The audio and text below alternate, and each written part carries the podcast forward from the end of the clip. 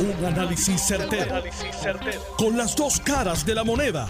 Donde los que saben no tienen miedo a venir. tienen miedo a venir. Esto es el podcast de Análisis 630 con Enrique Quique Cruz. Hoy es jueves 21 de mayo del 2020. Tú estás escuchando Análisis 630. Yo soy Enrique Quique Cruz. Y estoy aquí de lunes a viernes de 5 a 7 y en el área metro me puedes escuchar por el 94.3 FM en tu radio. Vamos a los titulares de hoy.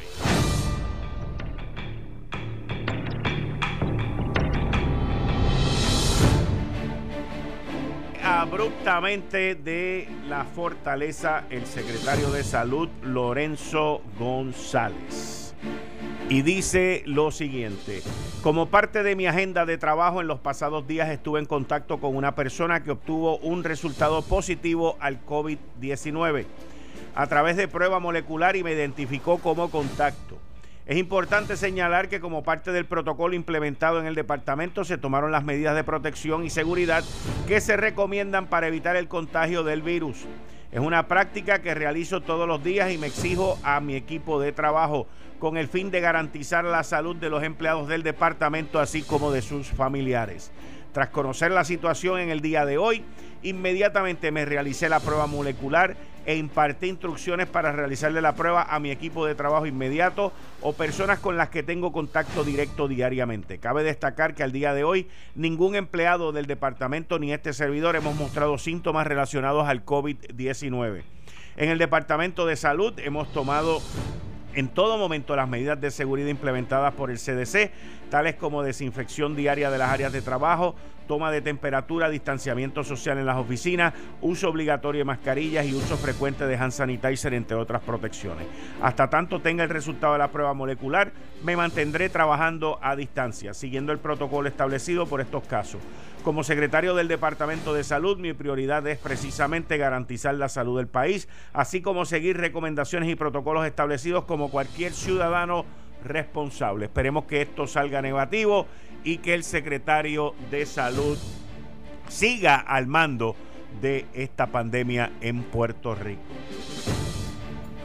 En otros titulares, la gobernadora constitucional Wanda Vázquez anuncia una nueva orden ejecutiva, la vamos a estar analizando aquí ahora mismito, y sale a relucir el salario, lo que se gana Lorenzo González. Ese virus es más malo que el coronavirus, porque el valor, el valor del trabajo y de lo que ha hecho Lorenzo González por Puerto Rico no tiene precio. ¿Me escucharon?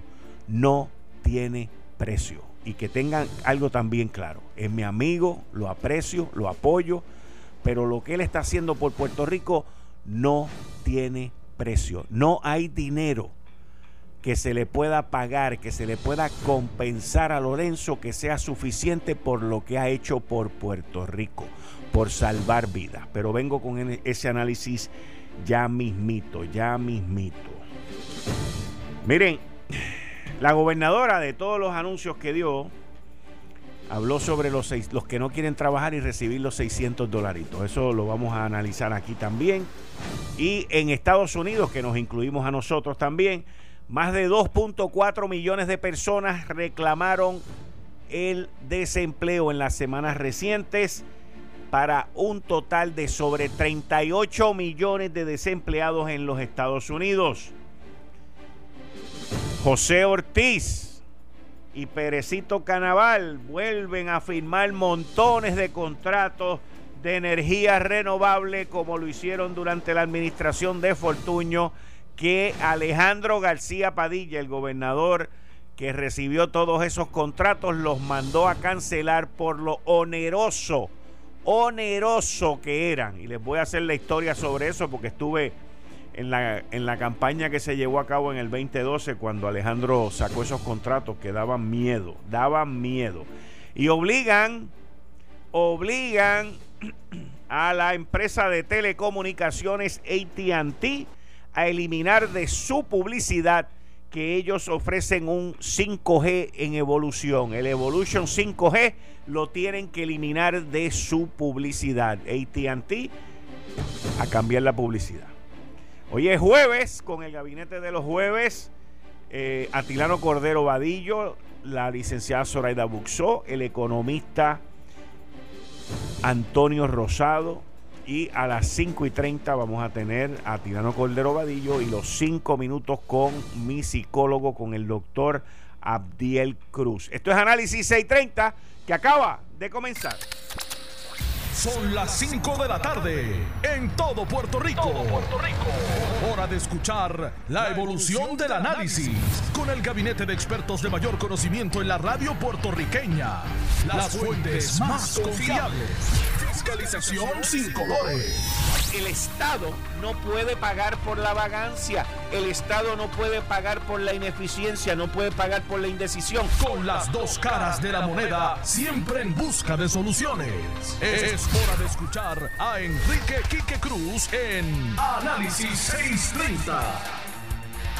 5 y 6 de la tarde de hoy, jueves 21 de mayo del 2020. Tú estás escuchando Análisis 630. Yo soy Enrique Quique Cruz y estoy aquí de lunes a viernes de 5 a 6.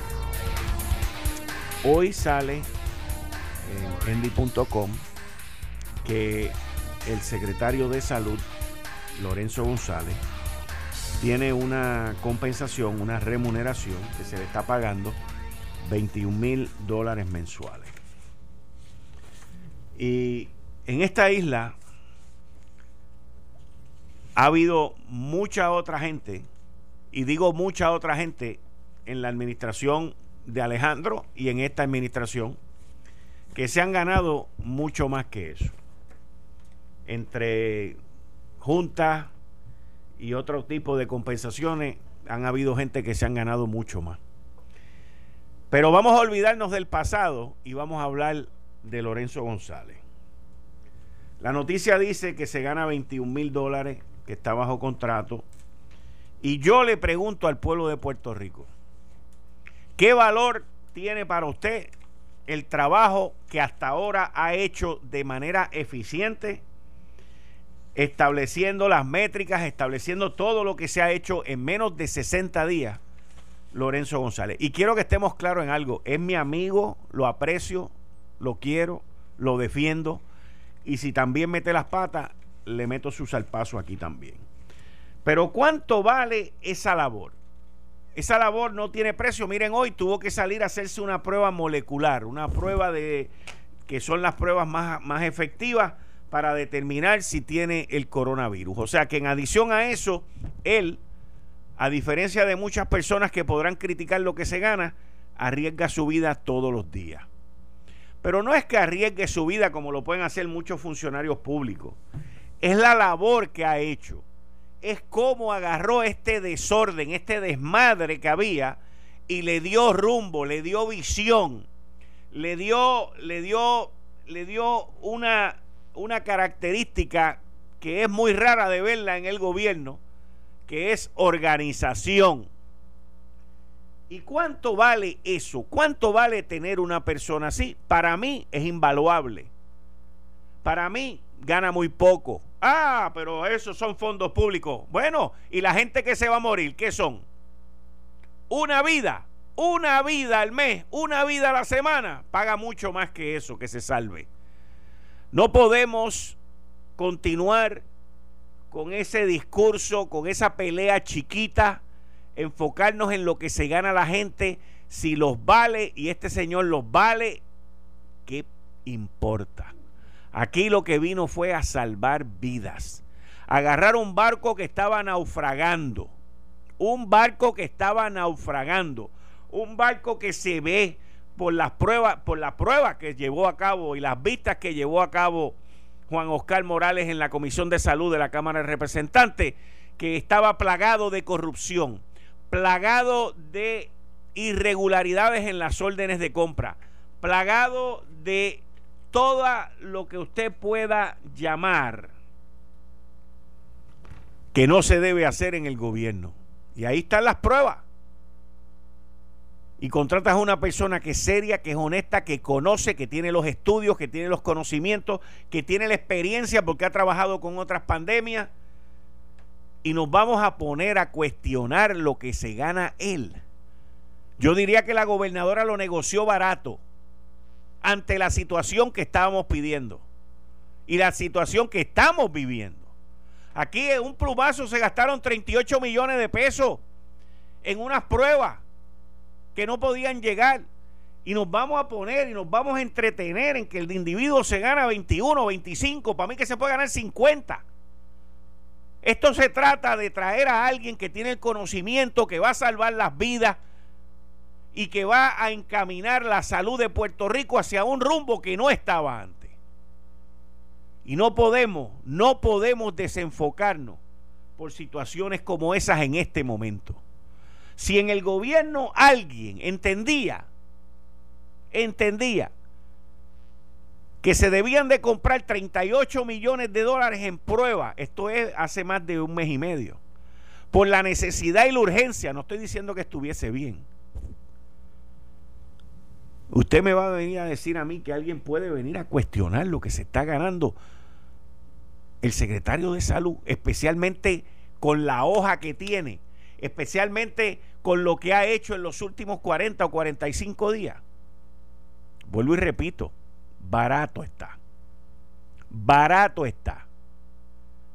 Y nosotros, nosotros que tenemos la, la oportunidad de opinar, la oportunidad de tener un micrófono, la oportunidad de escribir y la oportunidad de participar en distintos medios, tenemos que ser cónsonos con lo que creemos, aunque a dos o tres le caiga bien.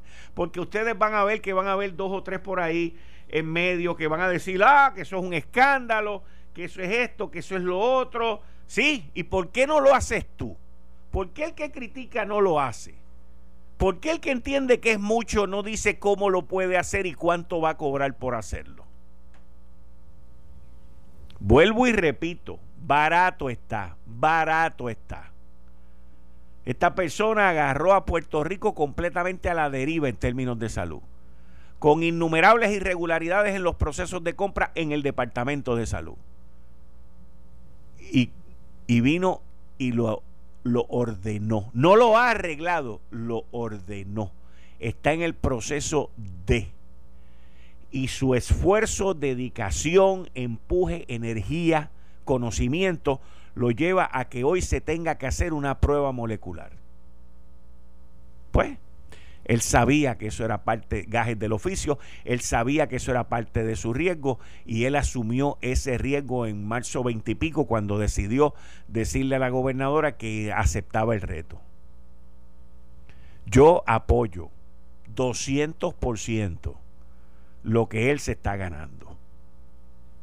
Y si nos logra sacar de esto, después de estas aperturas que se van a llevar a cabo ahora, merece una medalla, la medalla esa que dan a los ciudadanos aquí en Puerto Rico.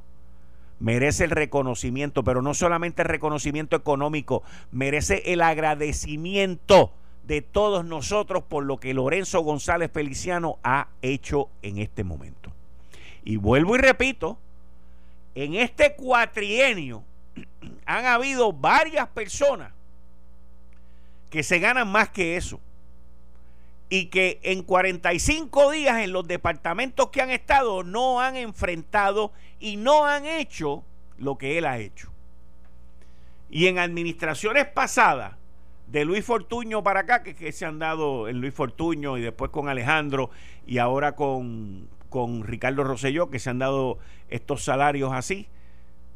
Ninguno, ninguno. El segundo, el que yo pondría en segundo lugar, ha sido Héctor Pesquera.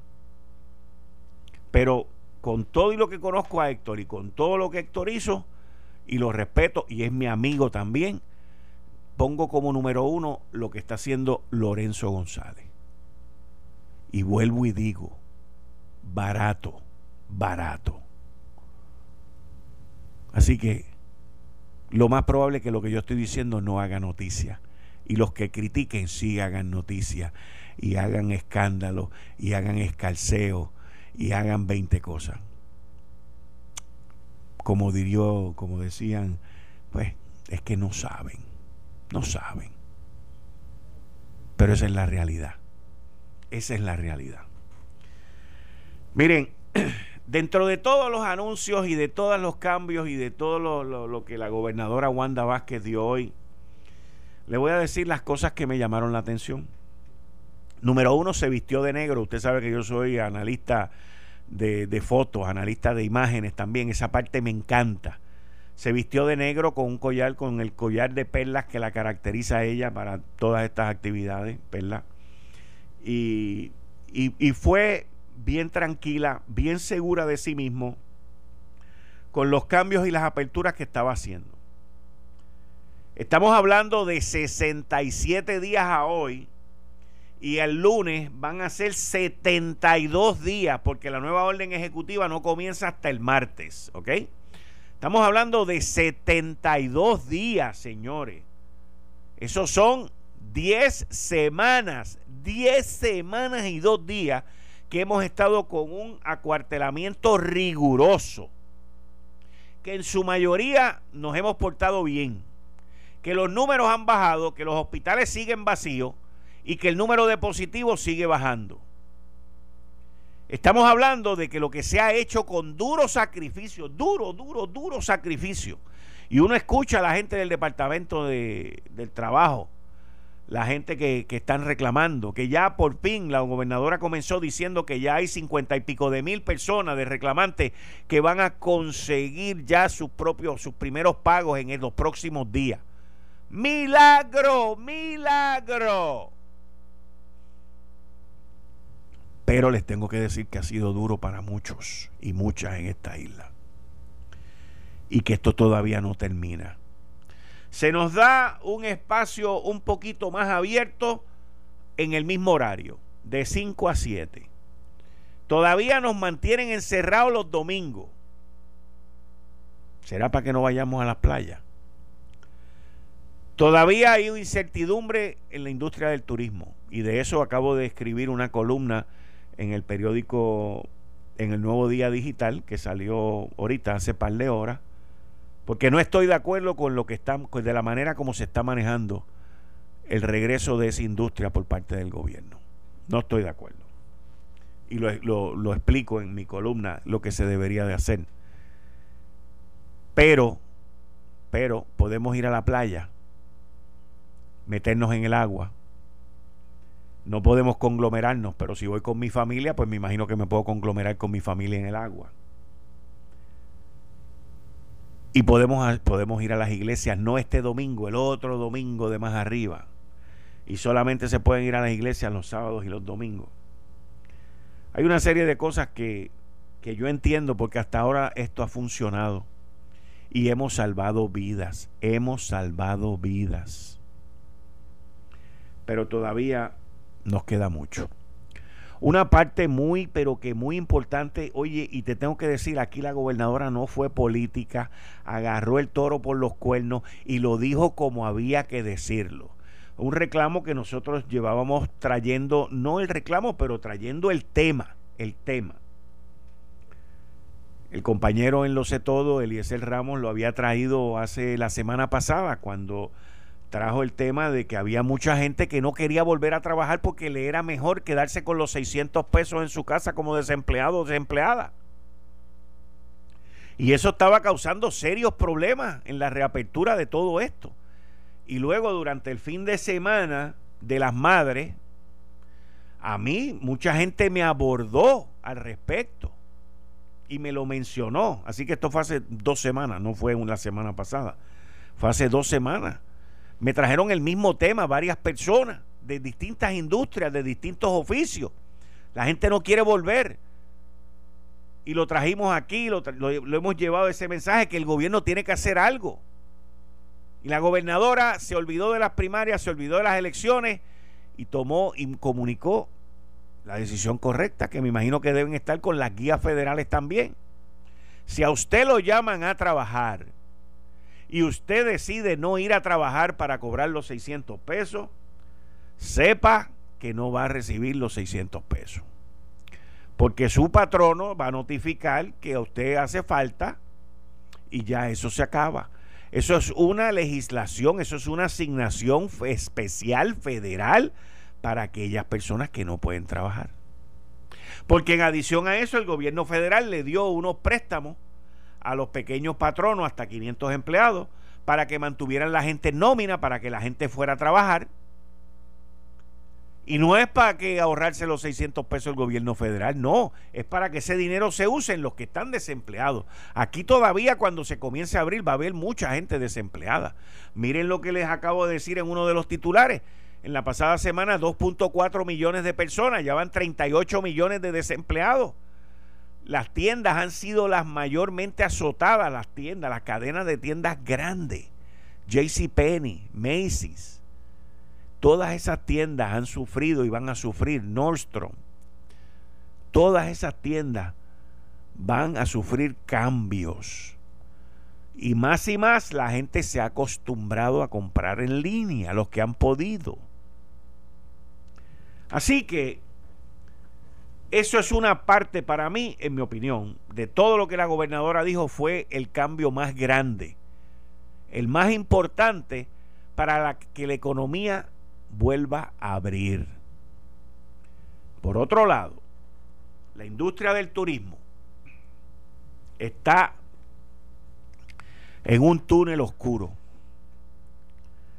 Está basándose en unos consultores, como lo digo en la columna de hoy en Endy, en unos consultores que no tienen el conocimiento, no tienen la experiencia, que leen reportes e informes de una variedad de empresas, empresas muy bien cotizadas y de mucho conocimiento en el estudio, pero que hacen sus opiniones, basan sus opiniones en lo que ha ocurrido en Nueva York, lo que ha ocurrido en Los Ángeles, en Londres, en Milán, en Madrid. Y de todos esos lugares, a excepción de Los Ángeles, todos esos lugares que han tenido unas crisis brutales en cuanto a esto, todos tienen una cosa común, que no la tiene Puerto Rico, que no la tiene Florida, que no la tiene Los Ángeles. Nosotros, al igual que Florida y Los Ángeles, no tenemos un sistema de transportación masivo como lo tiene Nueva York, como lo tiene Madrid, como lo tiene Londres, como lo tiene Milán e Italia con sus trenes, con su sistema de trenes, que han sido Nueva York con el subway, que han sido el epicentro de contagio. Lo que pasa es que las autoridades no lo quieren decir así, pero cuando usted mira alrededor del mundo, los sitios donde más esto se ha propagado, hay un subway, hay unos trenes, hay un sistema masivo de transportación. Y eso no lo hay aquí, eso no lo hay en la Florida y no lo hay en California. Y ahí donde está la diferencia de todo esto. Nosotros no tenemos eso. No tenemos eso. Y eso nos ha ayudado a como estamos aquí, además del cierre que hemos vivido. Así que tenemos que estar claros en cuanto a eso y tenemos que continuar con nuestra responsabilidad. Pero el turismo, yo participé luego de una grabación de una conferencia que se hizo hace como dos semanas y todo lo que hablaban era que la industria de 18 a 24 meses, 18 a 24 meses no. La industria del turismo ahora mismo debería de tener ya unos protocolos hechos discutidos, aprobados, como lo que habló la gobernadora hoy con los restaurantes, con los fast food. Todo ese trabajo se debió haber hecho ya en el turismo. Pero no lo han hecho porque si siguen pensando de 18 a 24 meses, nos va a pasar la mula por encima. Es bien fácil. Es bien fácil tú decir que esto va a ocurrir de aquí a 18 o 24 meses o a 12. Vamos a que digan 12. ¿Y qué se supone que yo haga en la próxima temporada que comienza a principios de diciembre? ¿Qué se supone que yo haga? ¿Y qué pasa si de aquí a dos meses descubren una vacuna? Como leí hoy que ya están AstraZeneca está logra acuerdo para fabricar una vacuna con el coronavirus. ¿Qué pasa si eso corre a las millas del Roadrunner y eso está listo de aquí a cuatro o cinco meses por lo, por lo menos arrancar? Nos van a agarrar de nuevo con los calzones abajo. Y no veo esa visión, no veo ese interés. Y no veo, peor que todo, la iniciativa. No la veo. Cuando yo escuchaba hoy la conferencia de prensa, by the way, muy parecida a la de Trump, que se levantan allí la gente y dicen, ah, le damos gracias a Donald Trump, gracias Trump, todo el mundo gracias Trump, gracias Trump, gracias Trump. Y cuando uno ve esas cosas, uno dice, se parecen, se parecen a las conferencias de Trump. Aquí lo mismo, gracias a la gobernadora. Digo, nadie va a ir a una conferencia de gobernadora a decir desgracia a la gobernadora. No, van a decir gracias a la gobernadora, gracias a la gobernadora, gracias a la gobernadora. Lo mismo que la criticaban hace dos o tres días. Bueno, ya se abrió, se compartió, qué bueno, eso es parte de la vida. Pero no vi a nadie del sector allí, del sector del turismo. Decenas de miles de empleos, señores. Y aquí todo está bien. Paz en la tierra y en el cielo gloria. ¿Por qué? ¿Tiene algo que ver el cierre de las playas con la lentitud que hay con la industria del turismo? Me imagino que sí. Pero alguien ya se sentó con todos los hoteleros, con la industria, con todo el mundo y dijo, esto es lo que vamos a hacer, ¿qué recomiendan ustedes? Esto es lo que nosotros recomendamos, como hicieron hoy, como se informó hoy. No creo. Ah, pero no te preocupes porque de aquí a 18 meses. En serio, eso le decimos a esta gente que están desempleados, llenos de incertidumbre también. Ahí hay decenas de empleados que con mucha probabilidad se vayan de aquí. ¿Qué es lo que vamos a hacer? ¿Qué es lo que vamos a hacer? Y quiero que estemos claros, la responsabilidad no es de la gobernadora. No es de la gobernadora. Ella es la que decide. El task force de los médicos son los que deciden. Pero para eso ella tiene gente. No es para que tú leas un informe, un reporte o una investigación que hizo Mackenzie o que hizo Churenzi o el otro o el otro. No, es que no es para eso. Tú estudias, tú lees, tú investigas y al final y a la postre tú tomas tu propia decisión. ¿Que la industria de los cruceros se va a tardar más que la industria de los hoteles? Sí. Que la industria de los cruceros lo más probable que venga a Baragá y con unos estándares de salubridad más brutales de lo que vayan a hacer los hoteles, también. Lamentablemente para los hoteles, pero también.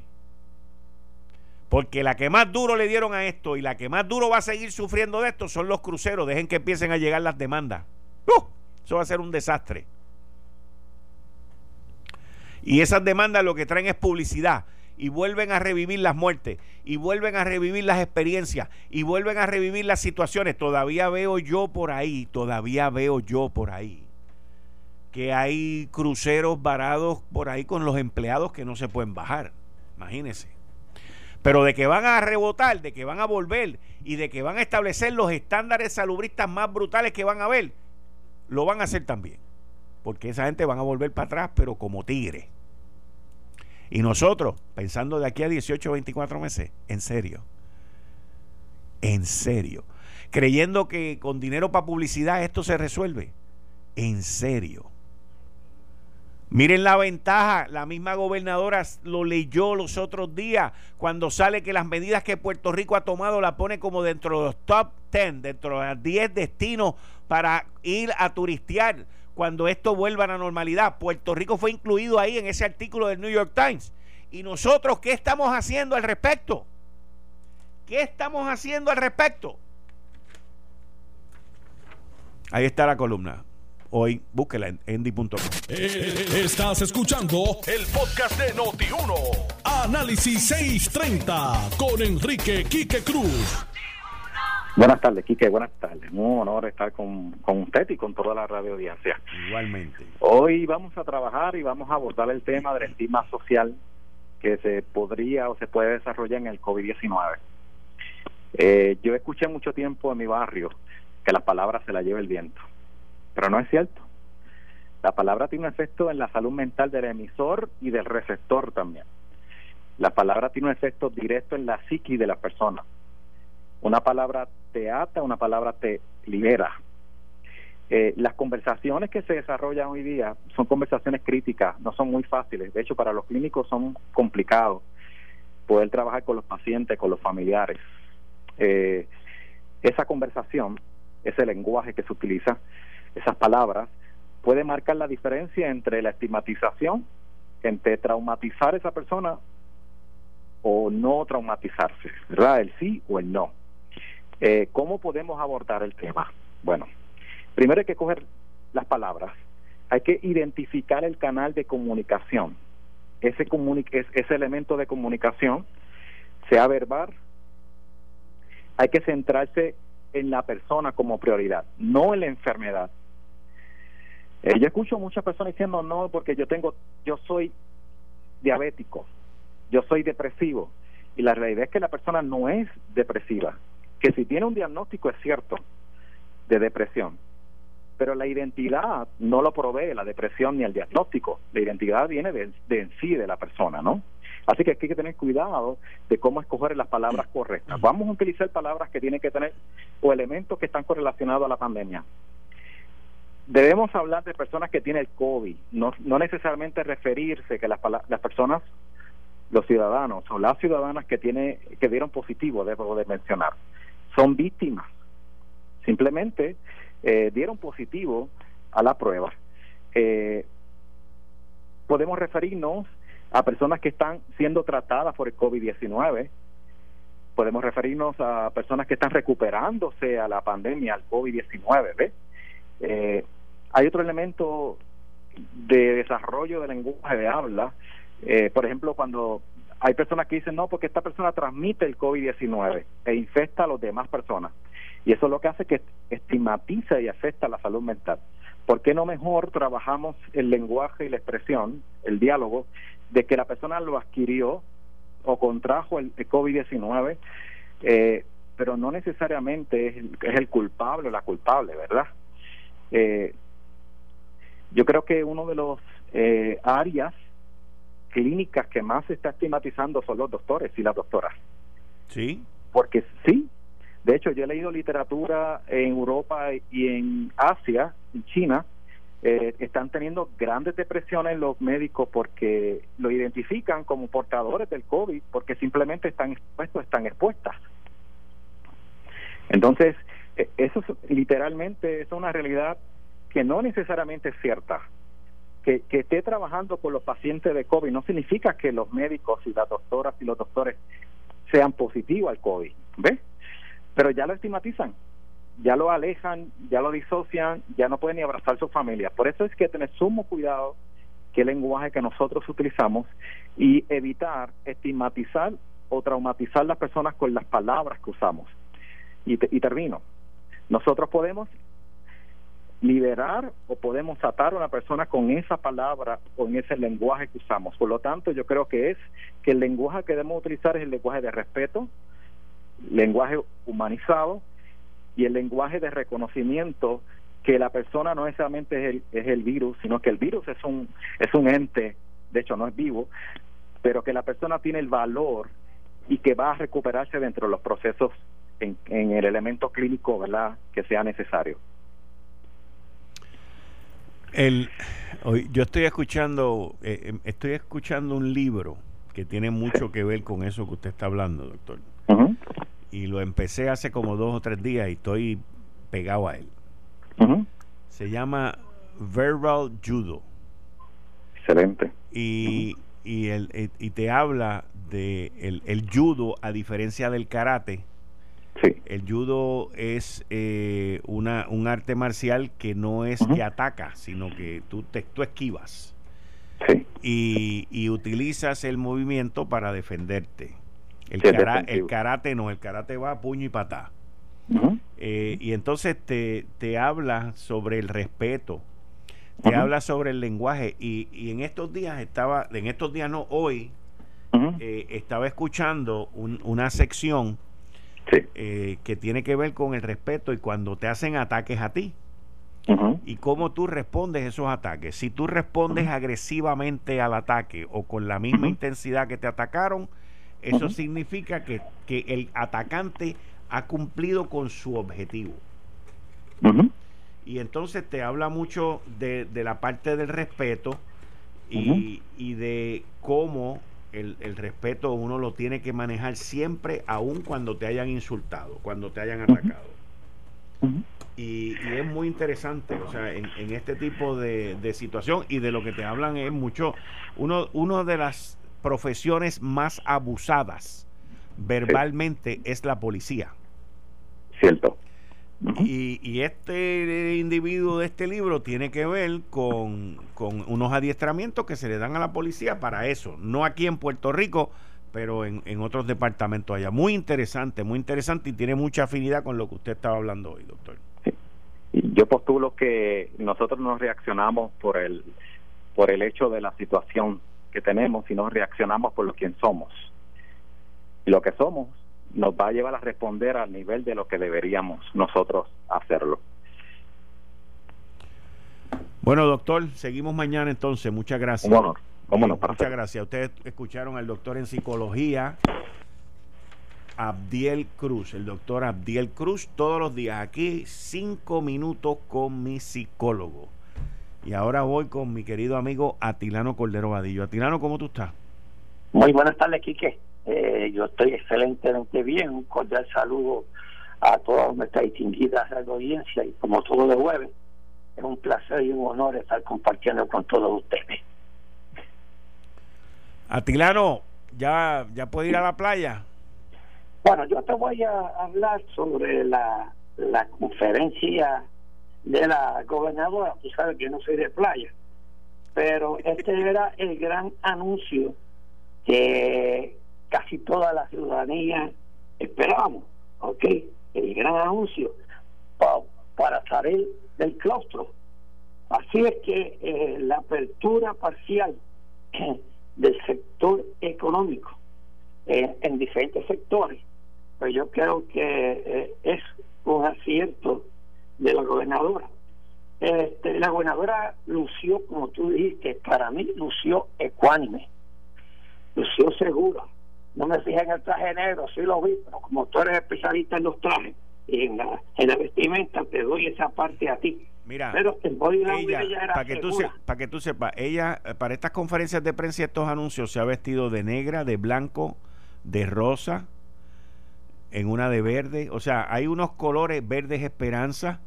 El negro te, te eh, el blanco obviamente siempre es pureza, vengo con la verdad. El negro uno lo asocia con el luto, con el respeto eh, se puede, uno se puede vestir también, se puede poner un traje verde color militar, porque eso te da la, la, el mensaje del respeto también, ese verde olivo. Pero no te interrumpo, adelante. te, voy a te voy a traer para una conferencia un día. cuando tú quieras, cuando tú quieras. Y yo creo que eh, eh, lo más importante que ella fue que tenía, consultó, o sea, consultó con diferentes, con todos los sectores este, económicos del país y consultó para el anuncio con los líderes este, eclesiásticos. Estaban todos y, y parte de esto fue que estaban allí respaldándola, estaban allí, estaba el sector eclesiástico, estaba el, sector económico, así es que la noticia parece que era un bálsamo para comenzar a, a enderezar nuestra economía y comenzar a bajar el, el desempleo. Hay, hay sectores eh, para conocimiento de, de nuestro de nuestro público.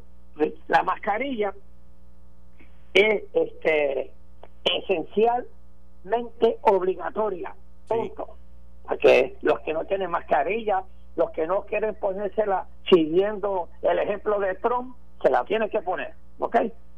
Entonces, los sectores que van a abrir, eh, va el, el, eh, el toque de queda, se queda de 7 a 5 eh, de la mañana. Los restaurantes, el horario de los restaurantes continuará inalterado.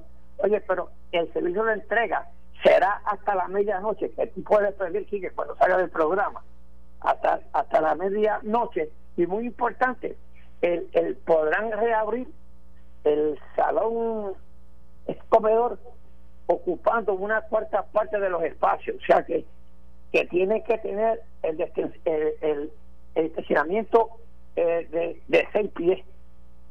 Van a abrir los centros comerciales. Los centros comerciales operaron de lunes a sábado, de 9 de la mañana a 5 pm estableciendo rutas de tráfico. Oye, y lo explicó muy bien el, eh, el el presidente de los centros comerciales. Van, eh, así es que ellos van a tener eh, un control de acceso, ¿ok? Y van a, habrá marcadores en el piso para orientar a los consumidores y conservar la distancia requerida, entre otras medidas. Eso es el 26. Los pequeños comerciantes, oye, sabe que ahí estamos sufriendo todo. Y sabe que yo tengo muchos en mis centros comerciales, muchos pequeños comerciantes. Podrán abrir el horario de lunes a sábado de 9 a 5, limitando el acceso a los consumidores para evitar aglomeraciones en el interior de los establecimientos. Pero ya, ya comenzaron. Sí que te vi Perú yo no sé, te vi Perú, la barbería y salones de belleza van a abrir de 9 a 5. El recorte que tú tenías hoy, que te vi en televisión, te lo dio tu distinguida señora esposa y amiga mía. ¿okay? Eh, se, notaba que no estaba bien hecho. Así es que ya puedes ir ya puedes ir al salón, ya puedes ir a la barbería. Va a estar de 9 a 5 pm. La tienda de calzado van a estar, de ropa y calzado van a estar abiertas. Ahora, no puedes medirte la ropa allí. No, ni los zapatos te los puedes medir. Ni los zapatos tampoco. O sea, como bien dijo ella, tú aquí estamos acostumbrados a comprar por internet, así es que va a ser lo mismo. ¿okay? Los supermercados, el mismo horario. Eso se extenderá hasta la medianoche. los supermercados que entregan pueden entregar hasta la medianoche los, los grooming de los animales, de las mascotas, de 9 a 5. Y, y, ese va a estar de lunes a sábado. Las ferreterías también van a estar de, de 9 a.m. a 5 p.m. Y, y los consumidores podrán acceder al establecimiento, lo que debe regular el máximo de ocupantes. Y que la funeraria, tú sabes que ahora este, los velorios han sido bien difíciles, ¿ok? Se nos darán los velorios con un máximo de 10 personas reunidas a la vez. Y este debe efectuarse simplemente una, dos horas antes del sepelio o de la cremación. La parte de bienes y raíces también va a estar abierta. Oye, que, los, los más que estaban gritando, los concesionarios de autos abrirán el lunes de lunes a sábado de 9 a 5, siguiendo la normativa individualizada y clientes por cita. Oye, estoy bien claro que un periodista, amigo mío, por, cierto, Mr. Chope, le preguntó que si la que si que si los departamentos de obras públicas van a estar abiertos para poderle venderle este, las tablillas, los arbitrios, aunque ella no lo dijo, después en la pregunta ella dijo que sí que iban a estar abiertos.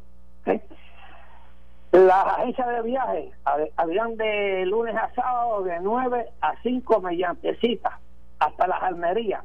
La playa puedes ir, pero no puedes bañarte. No te puedes bañar, te puedes bañar, te puedes bañar, lo que no puedes hacer es conglomerar. La neverita que, la neverita que siempre llevamos, la gente lleva en el caldero y todo eso, ese todavía no se puede hacer. ¿ok? Fíjate, yo no sabía que tú eh, era, yo no sabía que tú era de neverita y caldero, pero me, acabo de enterar. bueno, pues tú sabes que eso es una tradición puertorriqueña, que tú una playa, la neverita y el caldero, eso, eso era antes, esa es la de nosotros. Por ahí viene, por ahí viene la fiesta del día de San Juan. Sí, señor. las iglesias, oye, las iglesias revelarán su servicio eh, siguiendo las medidas de higiene y distanciamiento físico. Los centros educativos también van a van a seguir y eh, y eh, eh, esos son los sectores que van ahora a, a, a, a, ser abiertos. Yo creo que esto va, si nosotros vamos y hacemos cumplir todos los requisitos y que no se y que no se vaya a, multiplicar cualquier brote ¿okay? nosotros vamos ya, estamos prontos a reabrir completo. A mí, eh, tu columna, estoy de acuerdo contigo con el turismo, ¿sabes? Yo creo que, hay que trabajar ya de, de, inmediatamente. Así que yo creo que eh, fue bueno esta parte para comenzar hacer una vida y comenzar a levantar nuestra economía. Es que yo espero que ya comencemos a, a rehabilitar y que el desempleo baje. Esto fue el, podcast de Notiuno. Análisis 630 con Enrique Quique Cruz. Dale play a tu podcast favorito a través de Apple Podcasts, Spotify, Google Podcasts, Stitcher y notiuno.com.